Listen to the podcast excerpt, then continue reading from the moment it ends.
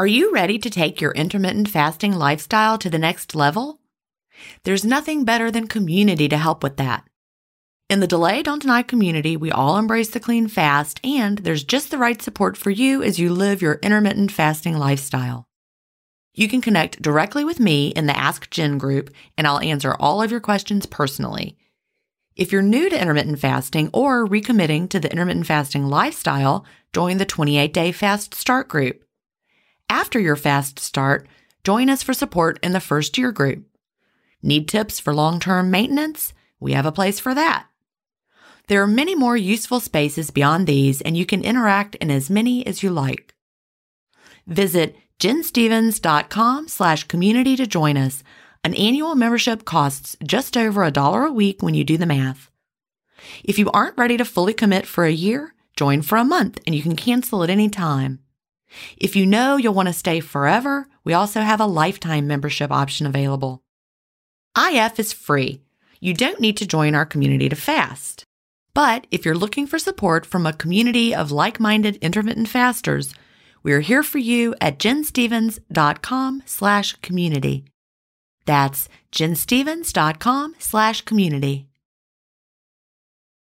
If you've been listening to my podcast for a while, you know what a fan I am of Dr. Tim Spector and the work he's doing with Zoe. I was first introduced to his work in 2015, and I've been following his research ever since. What I love most about the Zoe Science and Nutrition podcast is that they have weekly interviews with world leading experts who explain how their latest research can benefit your health. Recently, I was thrilled to finally meet him face to face as we recorded an episode for the Zoe Science and Nutrition podcast, and this episode aired on April 11th. We had a chance to talk about the world's biggest intermittent fasting study, and I had the opportunity to explain the clean fast to Jonathan, which may explain why he didn't enjoy his prior experiences with fasting. Search for Zoe Science and Nutrition on your podcast player or on YouTube to hear the latest episode, and don't forget to look for the April 11th episode to hear me, Tim, and Jonathan talk about the world's biggest intermittent fasting study.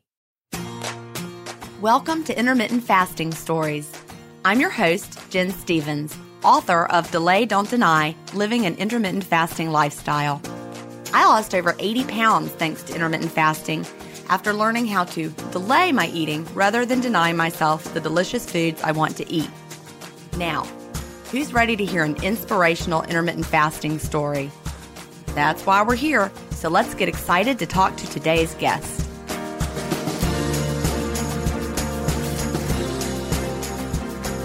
Hi, everybody, and welcome to episode 24 of the Intermittent Fasting Stories podcast.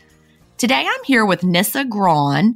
Nissa lives in Mesa, Arizona, where she's a stay at home mom of a five year old and a three year old. And she also runs a website and has written books, which is very exciting. So, welcome, Nissa. Hi, thank you. Well, I like to start by asking everybody what brought you to intermittent fasting and how long have you been living an intermittent fasting lifestyle? I have a really long journey that brought me to intermittent fasting. Do you want me to go through the whole thing? I do. Okay. Like I said, it's a really long journey. So I started as a lifelong yo yo dieter, which started somewhere around age 12. So I was pretty young back then I was doing mostly like low calorie, low fat plans because it was the 80s and that's what people did, or actually the early 90s. And so I started off on plans like that. And I basically struggled with yo yo diets for more than two decades. I definitely tried them all from Weight Watchers numerous times, Jenny Craig, LA Weight Loss, like basically you name it, I tried it. I even tried the low carb plans like Atkins, South Beach, all of those. And, you know, there are times that I would lose the weight, but I never really felt great and I always put it back on before I ever even reached a goal. So basically, over that 20 year history, I bounced all around anywhere between 20 to 50 pounds where I would just constantly go through that yo yo cycle of lose, gain, lose, gain. And not only did I have all of the rebound weight gain, but I had a ton of health problems that came along with that that started at a pretty early age. I had headaches and migraines since I was around 15 years old, constant sinus infections, anxiety, depression. I had plantar fasciitis, constipation, nausea, insomnia, hypoglycemia, diabetic blood sugar levels. As you can see, my health was basically just a mess. And that's how it was from the time I was like a preteen. So in 2013, I became pregnant with my first child. And when I became pregnant, I was actually at my highest weight ever, which was somewhere like around the 180 mark. And since I was already at my heaviest weight, I then added another 50 pounds with the pregnancy. And while I was pregnant, I actually was diagnosed with gestational diabetes. So I had to take insulin while I was pregnant, and they told me to eat healthy whole grains and then like all the diet products with like the artificial sugars in it. Right. Yeah, that's the advice I got. Add some artificial sweeteners in while you're pregnant. That's what they said, really? Yeah, I know. Oh and it gosh. wasn't that long ago. It was 2013. so I, I followed some of their advice. I luckily I've been researching health topics for a long time, so I didn't really do that many diet products because I just knew they weren't great for me after struggling with my yo-yoing weight for so long. But they did tell me that once I had the baby, if I didn't lose the weight, that I would become a regular type 2 diabetic sometime within 10 years. And so six months following the pregnancy, I was struggling to lose the weight still. I kept bouncing around between the same three to five pounds. And six months after pregnancy, I checked my blood sugar levels and they were still like 130 to 140, which is considered diabetic. So while I never really had the diagnosis of being diabetic, I'm pretty sure that I was when I fell Yeah. into that range. And so luckily, because I was just sick of dieting altogether. Like I really just wanted to give up. I was sick of restricting calories and restricting carbs and doing it all. But before I gave up, I did come across a book that really changed my life. It's called Kick Your Fat in the Nuts, which is a health book that's written by a comedian. And he basically teaches you how to lower your carbs to 25 grams of carbs per meal. So it was still a low carb plan, but it wasn't as low carb as I struggled with in the past. And then he also teaches you how to use certain natural supplements to start healing your digestion, which I had a huge problem with. So I followed that book's advice, but of course, I'm a research health junkie, so I didn't stop there and I kept looking and I found other plans online that started talking about intermittent fasting. And this was back in early 2014, so obviously wasn't as big of a thing as it is now. And the articles that I was finding was that women can do intermittent fasting, but they should not fast for more than 14 hours a day. And that was supposed to be for hormonal reasons that women are just different than men and they shouldn't go longer than 14 hours. Did you read that one famous blog post that has been passed around ever since it was written right around that time period that talks about how women should not do it? It was like infamous in the intermittent fasting world. Uh, who do you know who was written? Well, I, don't- I don't want to say, but I think she's she's since reversed her opinion on it and now does intermittent fasting herself. But it was just one that during 2014 and 2015 and even into 2016, like clockwork, people would share that one post. Jason Fung references it in his Women in Fasting blog post. You know, that one blog post is the one that seems to have informed everybody that somehow women are supposed to be careful and and should worry about fasting. no, that wasn't the article that I read because the one that I read was written by a man. So I know Okay, it wasn't oh. the same one, but it was the same type of information. So I don't know, maybe he read that article and then wrote his own article. so for the first year that I did intermittent fasting, I was only doing up to 14 hours a day. Again, I started with 12 hours because 14 hours was just too hard for me to do since I was so used to basically constantly eating. So I eased my way into a 14 hour schedule and I did it for about a year. And I actually had a lot of success with just lowering my carbs to 25 per meal and also fasting for that 14 hours. So in the first year that I did that, I lost about 70 pounds and my diabetic blood sugar levels went from like the 130 to 140 range all the way down to 90 in only a few months of following a schedule like that. Now that's pretty amazing because so many people think that they need to be like super duper low carb from, you know, the get go, but you only lowered your carbs to about 25 grams per meal, which really, when you add it up over, you know, more than one meal, that's not crazy low, but it just was a, a level that worked well for your body. I've tried so many low carb plans in the past, and I think I failed because I was always trying to be too strict. Oh, me too. Yeah, my body didn't know what to do. It like it didn't really understand how to break down fat appropriately. So it was like I was starving myself, even though I was eating enough food where I shouldn't have been. Like for me, I remember trying low carb and, and never felt great. And I would always limit to 20 grams a day. Yeah. that was really difficult. Yeah, that's so difficult. And I do follow keto. And when I was following keto, after I had spent like a year doing that 25 grams of carbs per day, and that's when I found keto. So I have done the 20 grams per day and I have found success on that. But that was only after I took that year to like really let my body adjust. And I also added those natural supplements that were helping add more stomach acid. So I knew how to break down the protein. And I also added a supplement that's like a beet green supplement that helped my bile get flowing because it wasn't processing fat well. Ah, that's important info. So, do you limit it to 20 grams a day now? So now I hit my goal weight a while ago and I don't. I don't really even pay attention anymore. While I was in the process of losing weight, I did need to pay attention, but I wouldn't say that I ever really limited to 20. It was somewhere like around 30 or 40 total carbs. But I'm also a very active person too, so that plays into the equation. So, when did you hit your goal weight? And when you got there, how much total weight had you lost? People always love to know. so, my story is a little bit complicated because the first baby, and I lost about 90 pounds in like, you know, a year and a few months after that. And then right after I got down to that goal weight, I got pregnant with baby number two.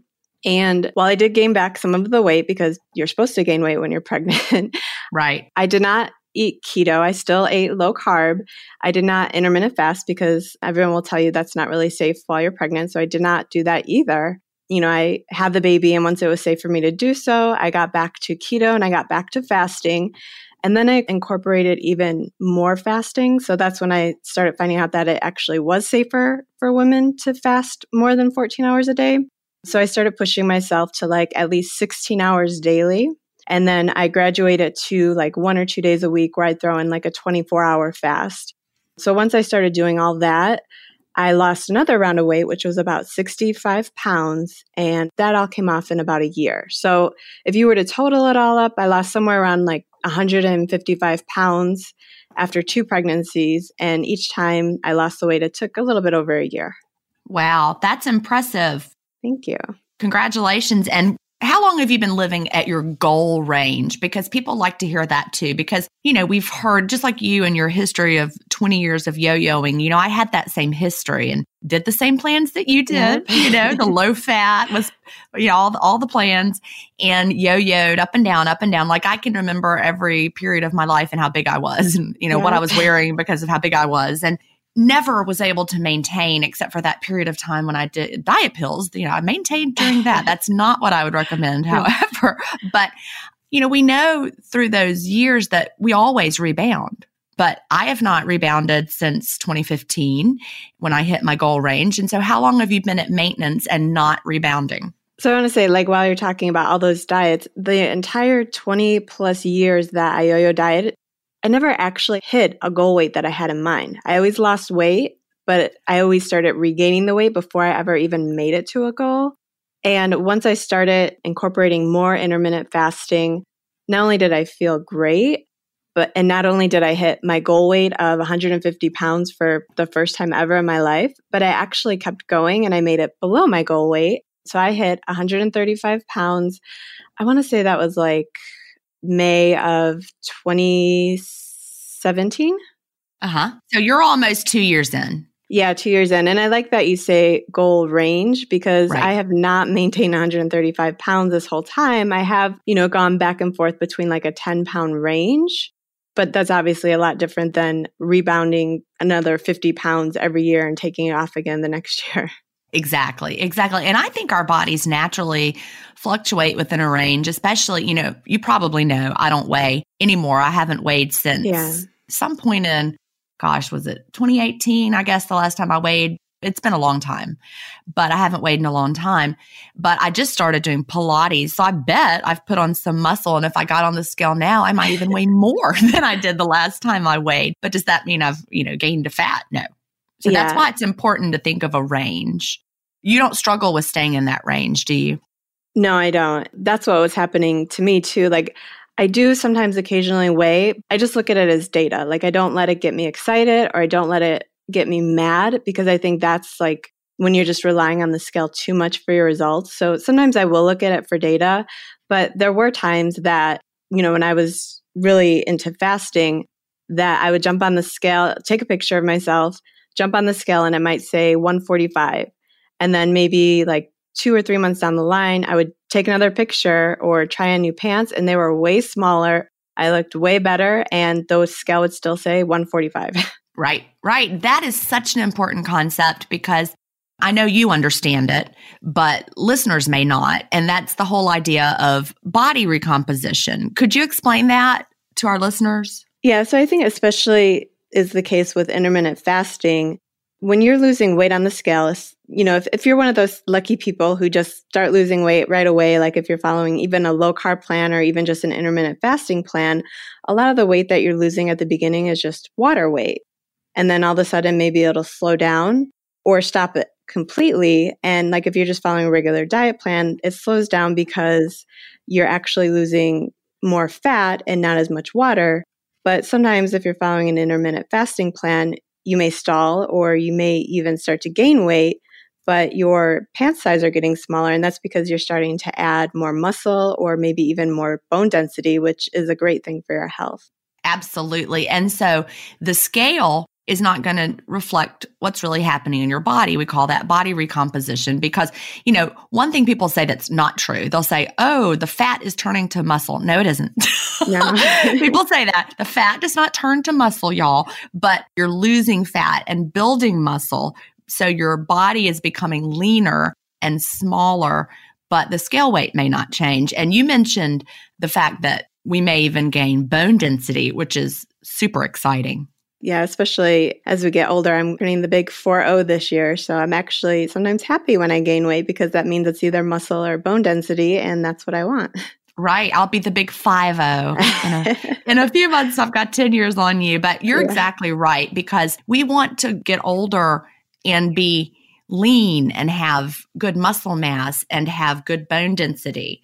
And that's what's amazing about intermittent fasting. I think that they'll allow us to age and protect those important parts that we need, those lean and bony parts that we want to preserve.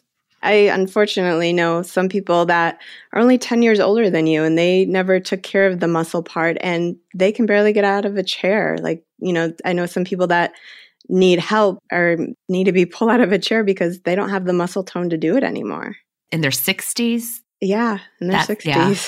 Because, see, I used to think now that I'm about to be 50, I can talk about 50 year olds, but I used to think 50 was like super duper old yeah. and 40 was old. And, you know, wow. And now that I'm almost 50, it is not. It, I'm youthful. I want to be youthful into my 60s and 70s. I want to be one of those, you know, 80 year olds still doing Pilates. Yeah, exactly.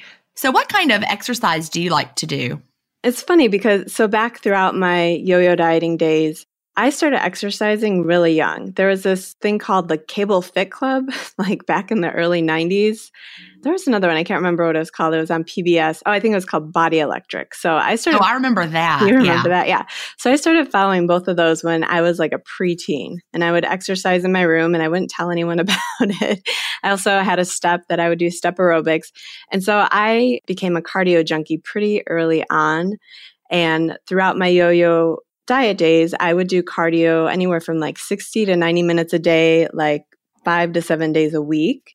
And I would try to do weight training, but I just didn't really enjoy it. So I didn't end up doing that as much as I should have.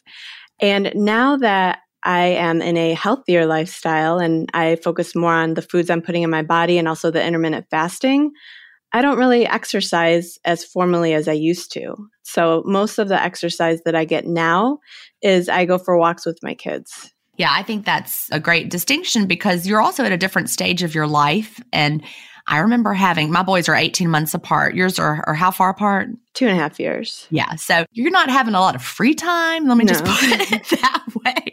You know, you're lifting heavy things. That three year old and that five year old, you know, you're, I'm sure you're hauling them around and just walking with your kids and being active that way is really, I think, how we're supposed to live yeah, and I do actually do like the gym, you know, just having formed the habit throughout my life. But like you said, it's just finding the time to get there. Like I'm lucky if I get there once or twice a week. Right. Now, when you were doing that 60 to 90 minutes of cardio for all those years, was it because you wanted to, you know, to lose weight? Were you thinking it was helping you with that? Or was it just because you loved it? Yeah, I was pretty much in the calories in versus calories out mindset. So I thought if I could just like keep working out, keep doing more cardio, I would burn more calories. And that meant I wouldn't have to reduce my calories as low. And, you know, that whole mindset that's not even really true, but that's what people told me was true for so long. So I believed it. I did get to a point where I enjoyed it. Like I still really enjoy walks and I even enjoy like some high intensity interval training kind of cardio, but it was mostly just to burn calories. Yeah, I get that. I remember a friend of ours it was a guy. His approach to losing weight was he would count up all of his calories and then he would get on the treadmill until it said he had burned more than that. Oh wow.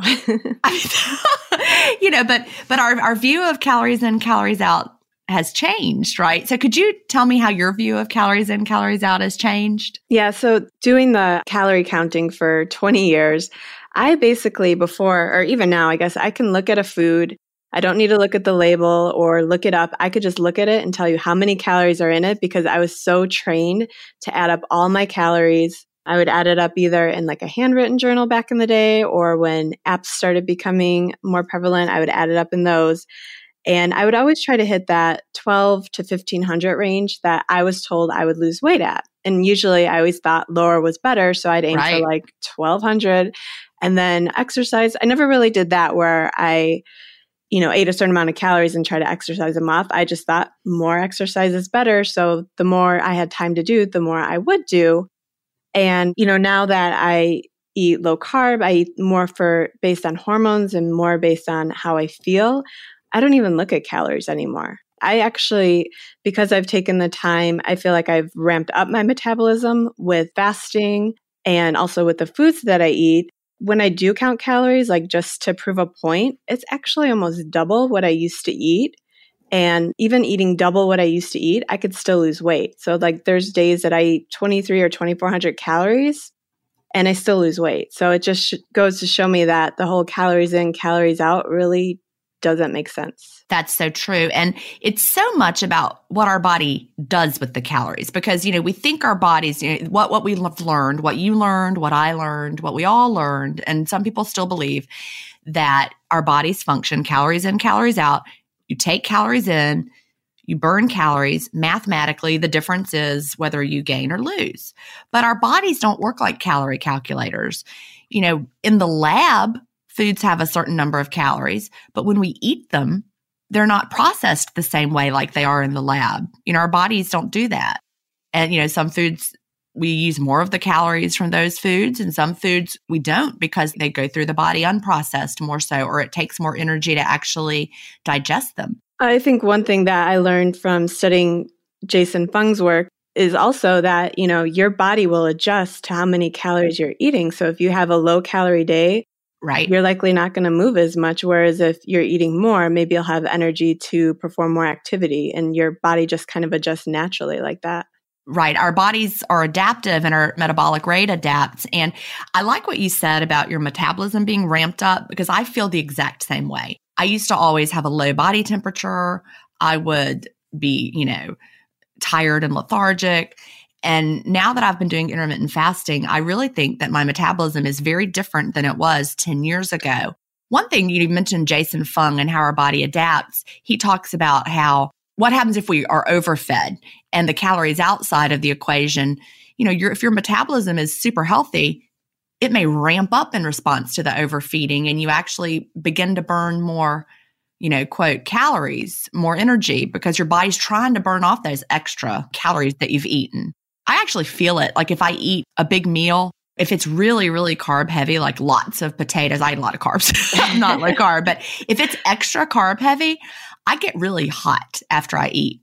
Oh, really? Like super hot. Like I start taking off my shoes and changing my clothes. And my husband in the summer, he's like, you are just, you know, really hot. And I think it's my body burning off what I've eaten. That's the way it feels. I've always been a very cold person by nature, which is the reason we moved to Arizona from Chicago. So I don't have quite that experience. but yeah, our bodies do a lot of things with the calories that can then change the formula. It's not just a strict math equation at all. Yeah, it took me a long time. Even though people told me, like people that I followed told me that was true, it took me so long to believe them just because you know, your whole life you grow up being told calories in versus calories out and you believe it and you think that has to be true. So it's really mind blowing no matter how many people tell you that it's wrong, like to finally realize that's true. Right. And one of the keys is, like we said, your body isn't just static. You know, you can run every calculator on the internet to figure out what your, you know, metabolic rate is supposed to be based on these formulas, but your your body, you know, didn't get the memo. Yeah. it, it could actually slow your metabolic rate or it could boost it depending on, you know, so many personal factors. Yeah. And I think also, like, I spent so long eating low calorie, like, I was doing the opposite and lowering my metabolism. So, constantly cutting my calories, it's like I can never go low enough without eventually stalling out. See, and I think, you know, your data proves that because you had all those years where you ate 1200 to 1500 calories and you were trapped in that vicious yo yo cycle and could not lose the weight. And I mean, I literally don't think you could have moved more. You were doing 60 to 90 minutes a day of cardio. I mean, that is pretty a lot, pretty lot of cardio. And now you're not doing that and you're eating double the amount of food calorie wise and you're not maintaining that higher weight. You're maintaining your goal weight. Yeah. And it's really easy. Like, even, you know, when I was going through the, cardio and cutting calories, like I just never felt good. I always felt weak or shaky and hungry. And like I wanted to kill someone just to eat another meal, but I couldn't because I needed to get to my goal. Right. And I think that is also a giant key that I really want listeners to take away. You didn't feel good. You were tired, you were hangry, you felt awful. And also, dieting was hard and you couldn't lose the weight. Those are all signs that your body is not happy with what you're doing. Well, I think I was abusing it too, eating that way, and it resulted in all those problems that I listed earlier in the podcast. Yep. And your body let you know with the bad feelings that it, it wasn't working and also the lack of results. But now, you know, you feel completely different. You have energy, you can move.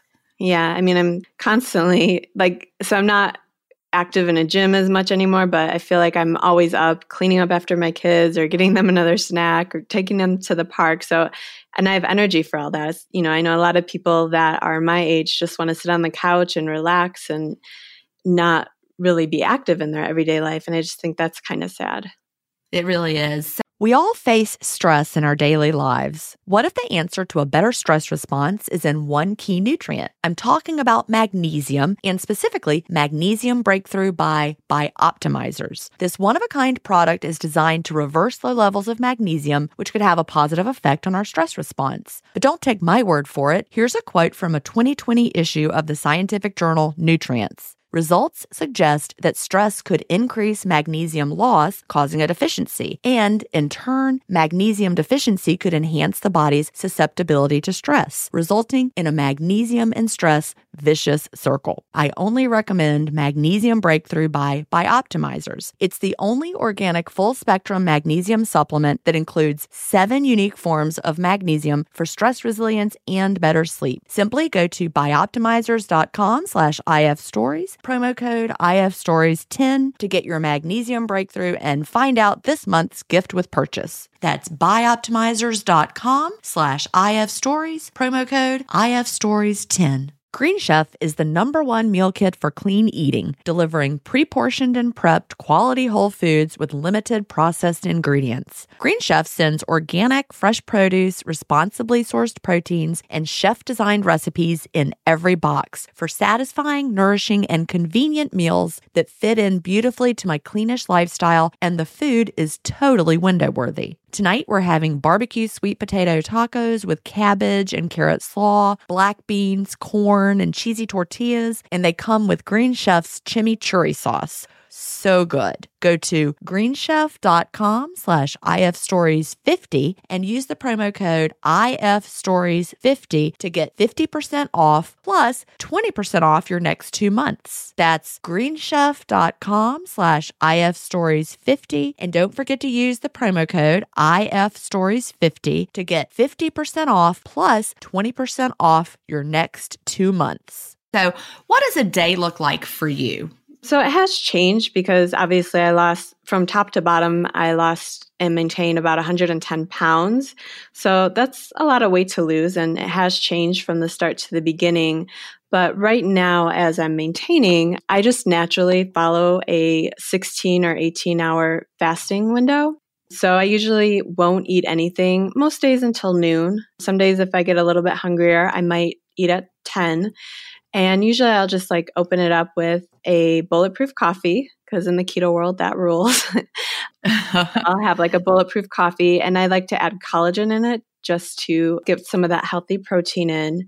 And then, like, you know, another hour or two I might eat, but my window basically falls anywhere between 10 and 12. And then I usually eat dinner by six. So I'm eating from 12 to 6 most days. And I'm kind of a grazer in the fact that I don't really eat an established lunch.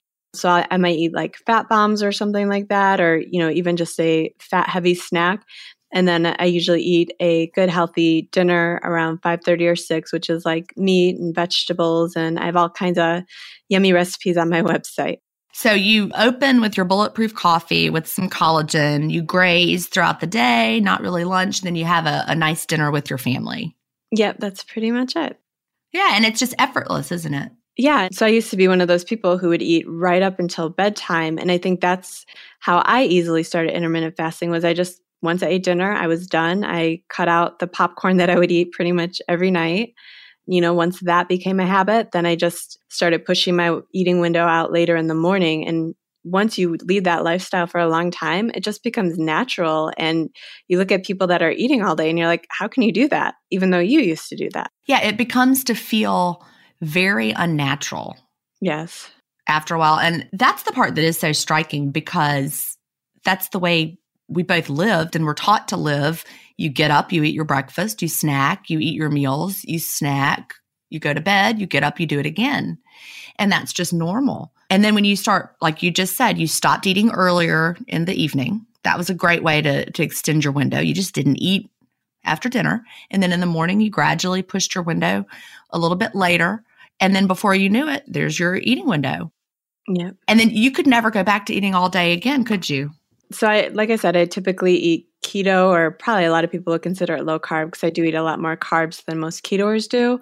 But every year we go back to visit family in Chicago for a week. So I am more liberal with what I eat because Chicago has a lot of great food that is full of carbs.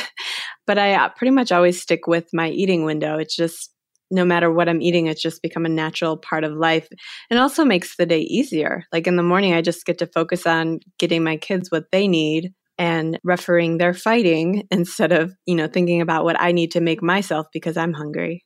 Right. And you don't even have to think about yourself, which is great. Yes. So you you pretty much stick to that same 8-hour window, 6 to 8 hour window even when you're traveling? Yeah, even when I'm traveling, like I no longer on the plane when everyone else is eating, I no longer feel like I need to eat the snack too. And when we're traveling, like we stay with family. So maybe if they make breakfast, I might eat a little bit earlier on those days. I don't necessarily 100% follow it just because I need to follow it. So there are days that I do change it, but as many days as we're on our own, then I usually just wait to eat. And the the key is that you're adjusting it to suit the events and your lifestyle and you don't feel any guilt about that. No, not at all. I don't even have a second thought about it. It's just my lifestyle now. And I love that you just used the word lifestyle because, you know, prior to now, when it's just this lifestyle that you're living, it's just what you do. All those years of yo yoing and dieting, did any of that feel like a lifestyle that you just wanted to keep up?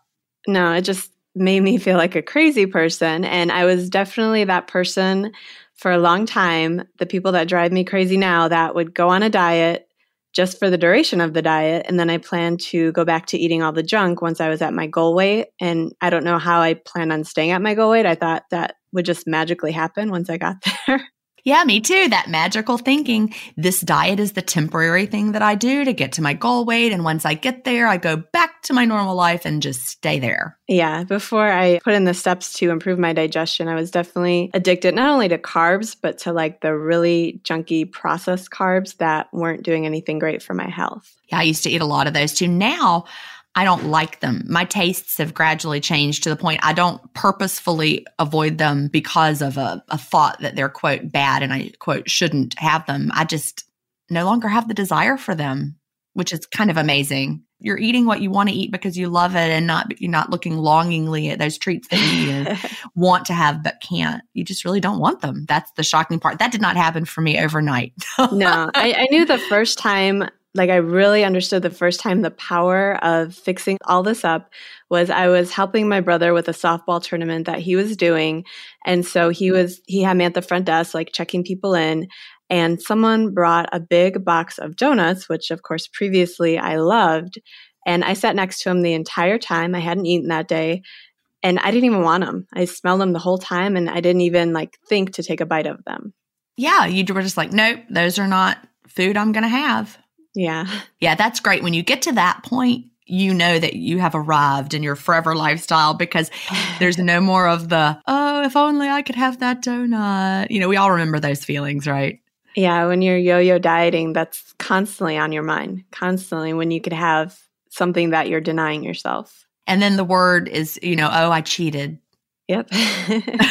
and then a lot of people just beat themselves up and fall off their plan. And, you know, who knows how long they spiral out of control a day, a week, a month. And, you know, before you know it, you put all the weight back on. Right. And it's that feeling of all or nothing. Like, yeah.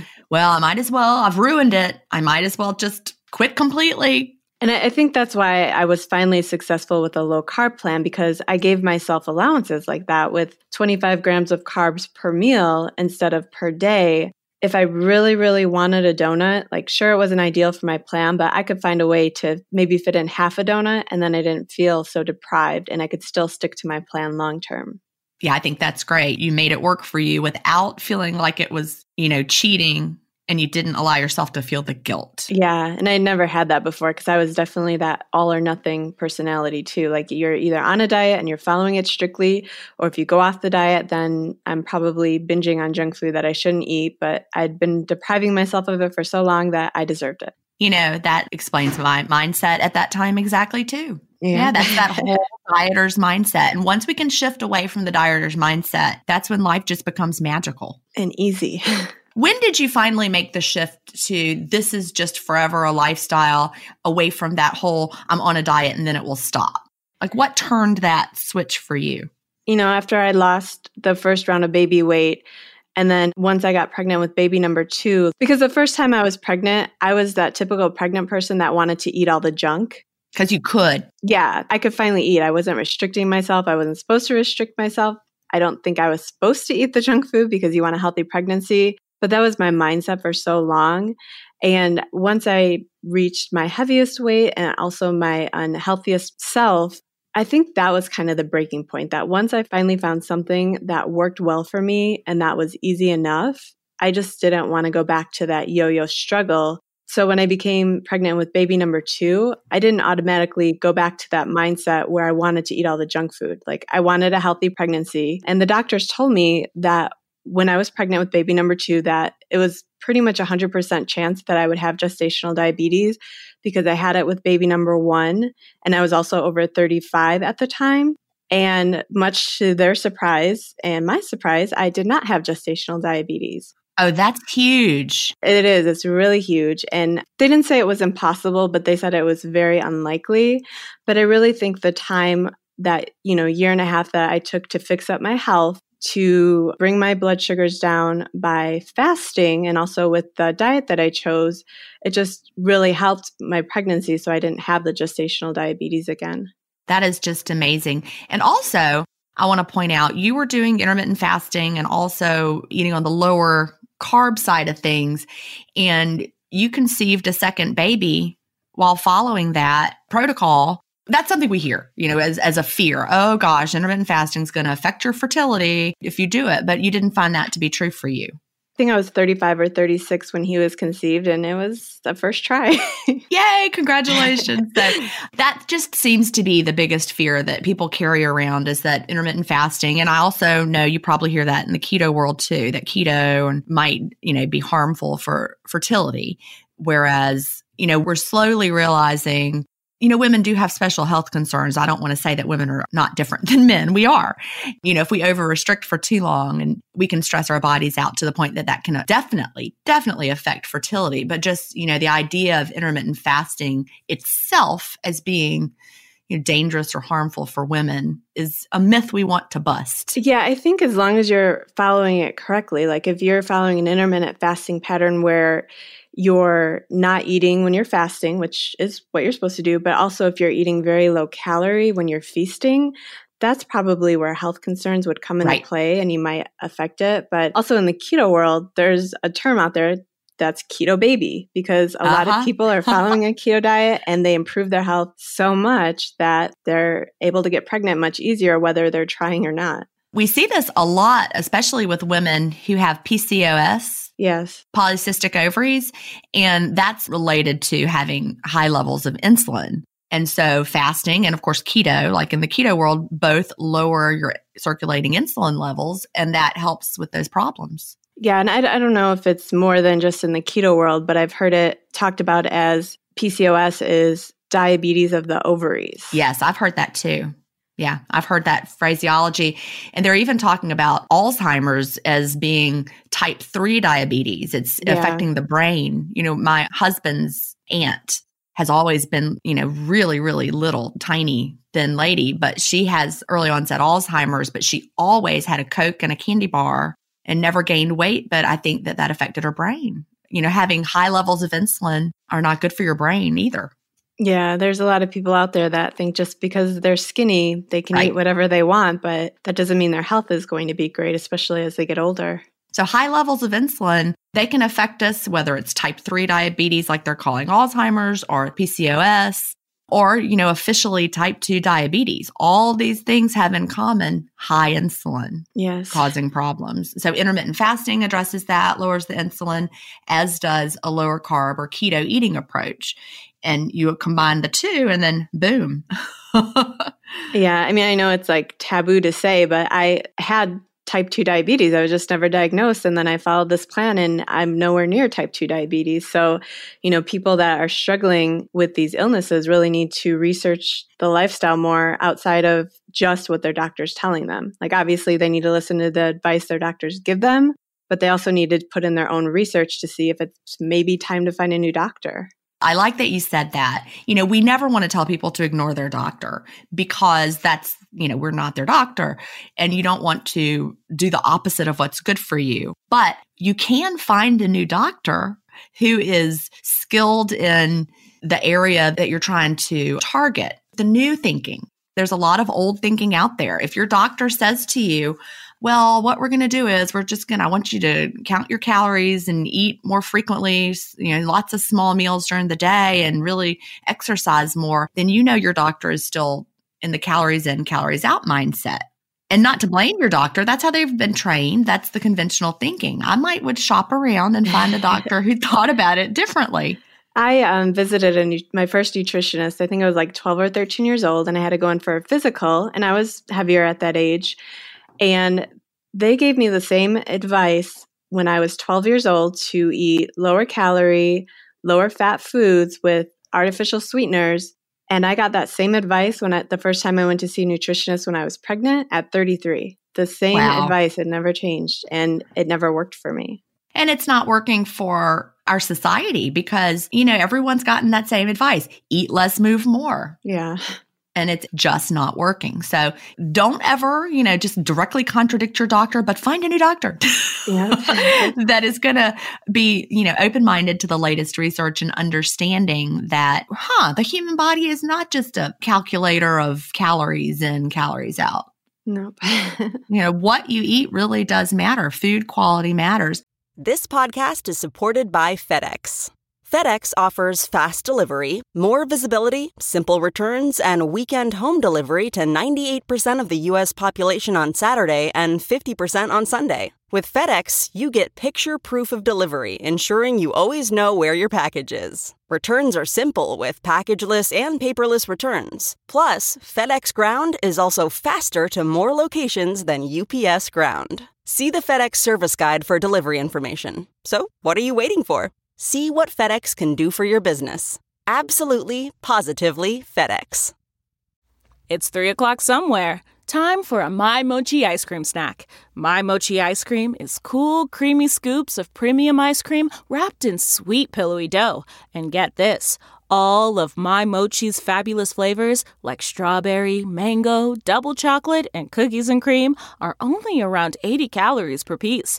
Talk about a guilt free, indulgent experience. Each box of My Mochi ice cream has six perfectly portioned, gluten free mochis that are great for grab and go. So feel good while curbing your afternoon cravings or the midnight munchies. Yeah, you know who you are with the joyfully chill sensation of My Mochi ice cream. Find My Mochi ice cream at Target or visit MyMochi.com to locate a grocery store near you. I want to circle back to something you said before. You took some steps to improve your digestion. Can you tell us a little bit about that? Yeah, so when I had tried low carb plans in the past, I basically always felt nauseous or like weak and shaky a few days into it. And I never understood why. Like, I just thought I needed carbs. Maybe women are hormonally different and we needed carbs because my husband never seemed to have this problem. But the book that I had mentioned earlier, Kick Your Fat in the Nuts, talked about improving the way your body digests food. And that all my years of yo yo dieting and masking the health symptoms I had with like over the counter medications impacted my stomach acid, which helps break down your food. And it also impacted my bile flow, which helps process the fat that you eat.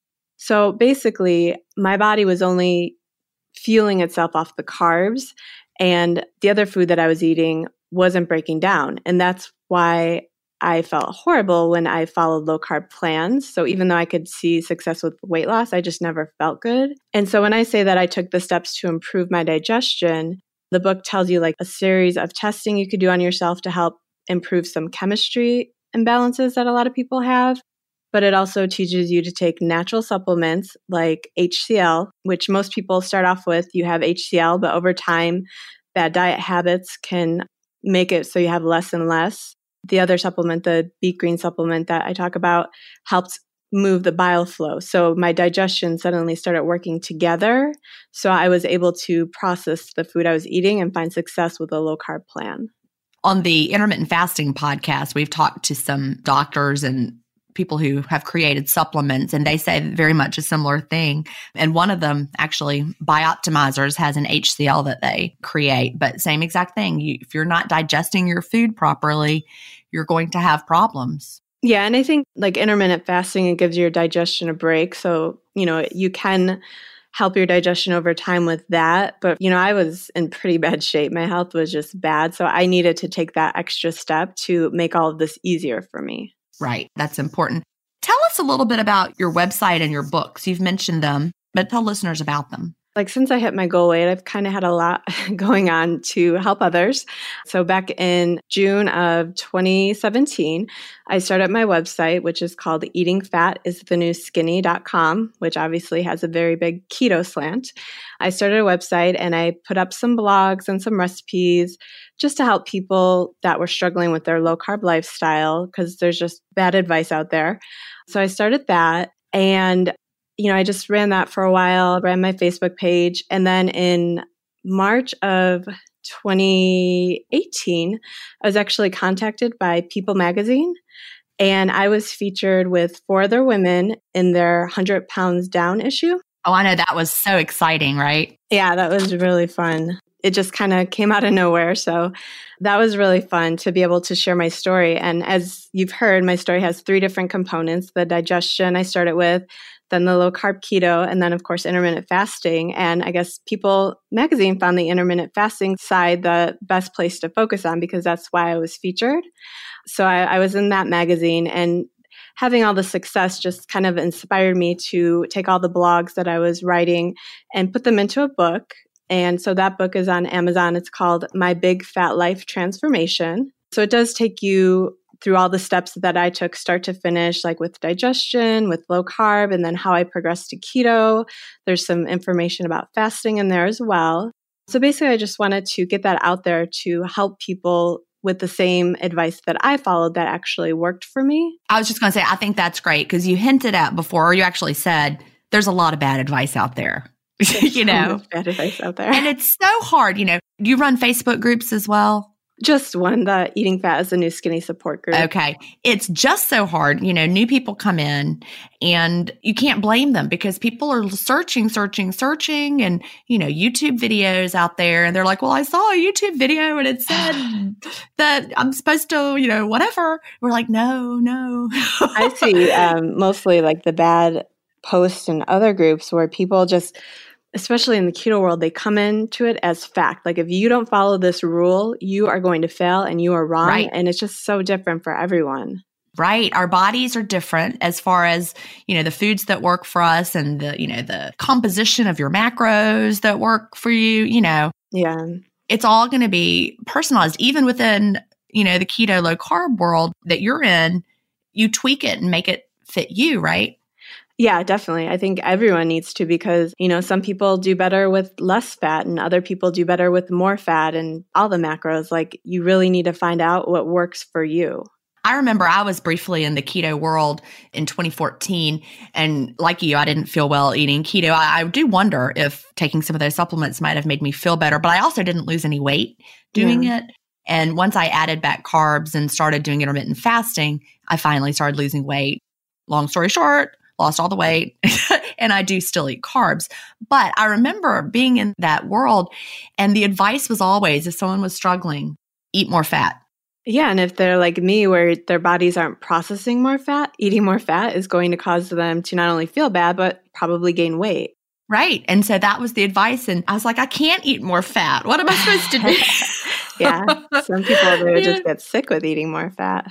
Yeah. I felt awful. We want to make sure in our communities that we're giving the advice that not necessarily only just what worked for us, because, you know, I can't assume that exactly what worked for me is going to work for you. It probably wouldn't. You no. would not do well with the dietary composition that I eat. Yeah. Like I tried OMAD for a while and right. that did nothing for me. Like I didn't mind it. I, I felt okay. But when I was trying to lose weight, like I just completely stalled. And, you know, until I had a program where some days I did OMAD and, you know, I switched it up to other days where I would eat for eight hours, that's what my body needed. But I know that wouldn't work for everyone. Exactly. I also, though, do think that an up and down approach, like you just described, where, you know, you had the smaller window some days and longer window on other days, I think that's a great approach for a lot of people because even with fasting, your body can adapt. You know, we like to think that, you know, it's never going to adapt, but if you do the exact same thing every single day, our bodies really want homeostasis. They want to be the same.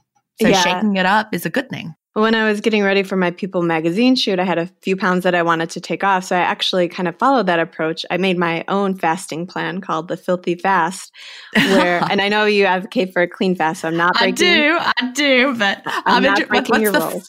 Filthy fast. The filthy fast sounds worse than it is, but it's basically taking that into account where you're like, calorie cycling. So one day is higher, one day is lower. And you're also cycling your fasting times where one day is longer, one day is shorter. So you're not really breaking your fast with things that you shouldn't be eating, but you just might push your fast later one day and have it earlier another day. And that really helped me lose weight quickly and get in great shape for the magazine. Yeah, I think that's true.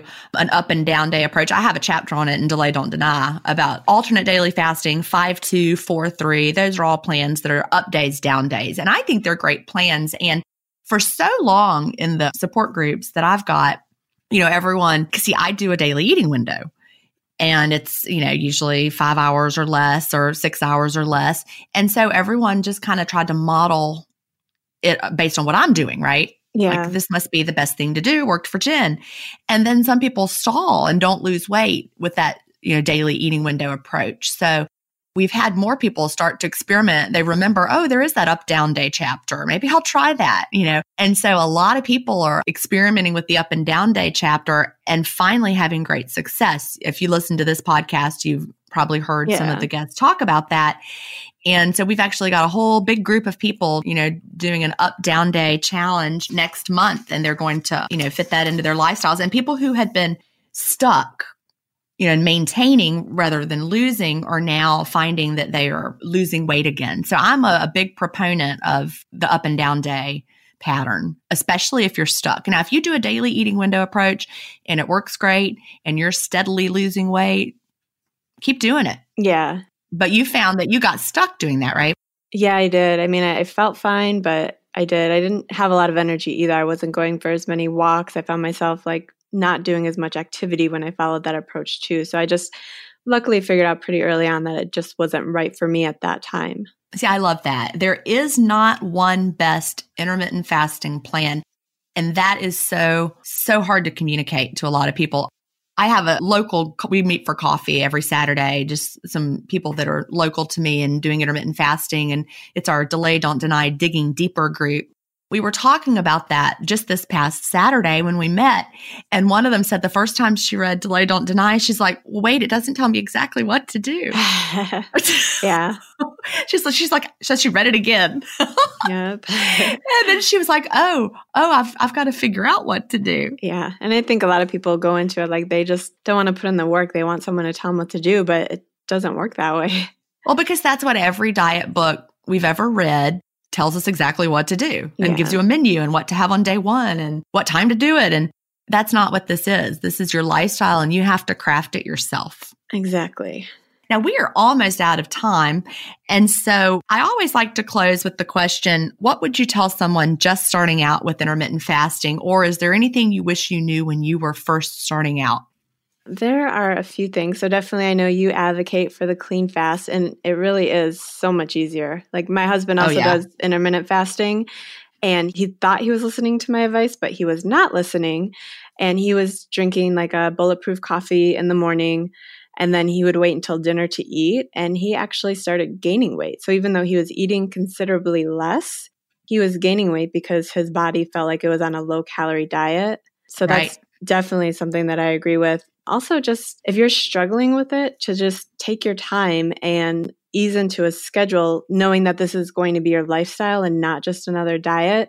So don't just like rush into it thinking that you need to fast for 24 hours right now, but give your body time to adjust and work up to it, and then it'll just become natural. Yeah, I think that's just the best advice for everybody. This is your lifestyle. You have the rest of your life to figure it out Yeah. and to understand the scale, like you talked about earlier, and not to let it stress you out. yeah, I think, I mean, if you can weigh yourself and go into it thinking that this is just data, I'm not excited when I weigh less, I'm not mad at myself when I weigh more, and you just look at it as data, then the scale is useful. But if you're using it to be happy about the weight you lost or to be mad at yourself, then it's not going to be a useful tool for you. Right. And that there are other points of data that you need to also look at.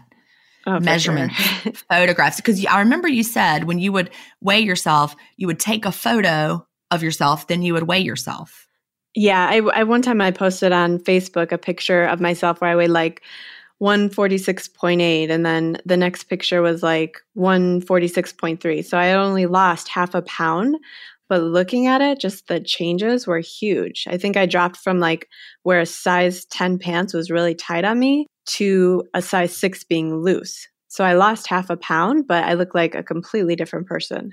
That's amazing information that people need to really just internalize. So people take photos because if all you were doing was focusing on the scale, you would be like, this is not working. but also also when you're taking the photos you have to realize that it's going to take time to see improvements too like don't Right. just take a picture on monday and then take another picture on friday and say oh, there's no change i'm done with this, This, isn't Like, working and the scale isn't yeah. Give it a month. this month. is a long term. Yeah, give it give it a long time. yes Well, Nissa, I have really enjoyed talking to you today. And so where's the best place for listeners to follow you? so i am on social media facebook and instagram as eating fat is the new skinny and then of course i have my website which is eatingfatisthenewskinny.com i'm actually really excited to announce the person who wrote the book that i had mentioned earlier kick your fat in the nuts i've actually become friends with him and we are actually going to be starting our own podcast Oh, in I love that. April. What's his what's his name? His name is TC Hale. So he's a nutrition author and he has his own podcast called Kick It Naturally. But we are going to be doing a podcast together called Chat the Fat, and that is premiering on April 23rd. Okay, that's really exciting because this episode will premiere on April 11th. So Wow. so everybody, Nissa's podcast is just around the corner. and hoping, since we are going to be talking about keto, low carb digestion, and fasting that we're hoping someday that Gin will come be a guest on our podcast. Well, you can go ahead and just count on that. I will be there. That's awesome. well, thank you so much. And I've really enjoyed chatting with you today. Thank you so much for having me. Do you have an intermittent fasting story to tell? Email me at gin at intermittentfastingstories.com and I'll add you to the lineup. That's G I N at intermittentfastingstories.com. The world wants to hear your story. That's it for today. Remember, I may have a doctorate, but I'm not a medical doctor. So don't use anything you hear on this podcast as a substitute for medical advice. Please always check with your doctor or healthcare provider if you have medical questions. I'll talk to you next week, Fasting Family, where we will hear another inspiring story. Have a great week and fast on.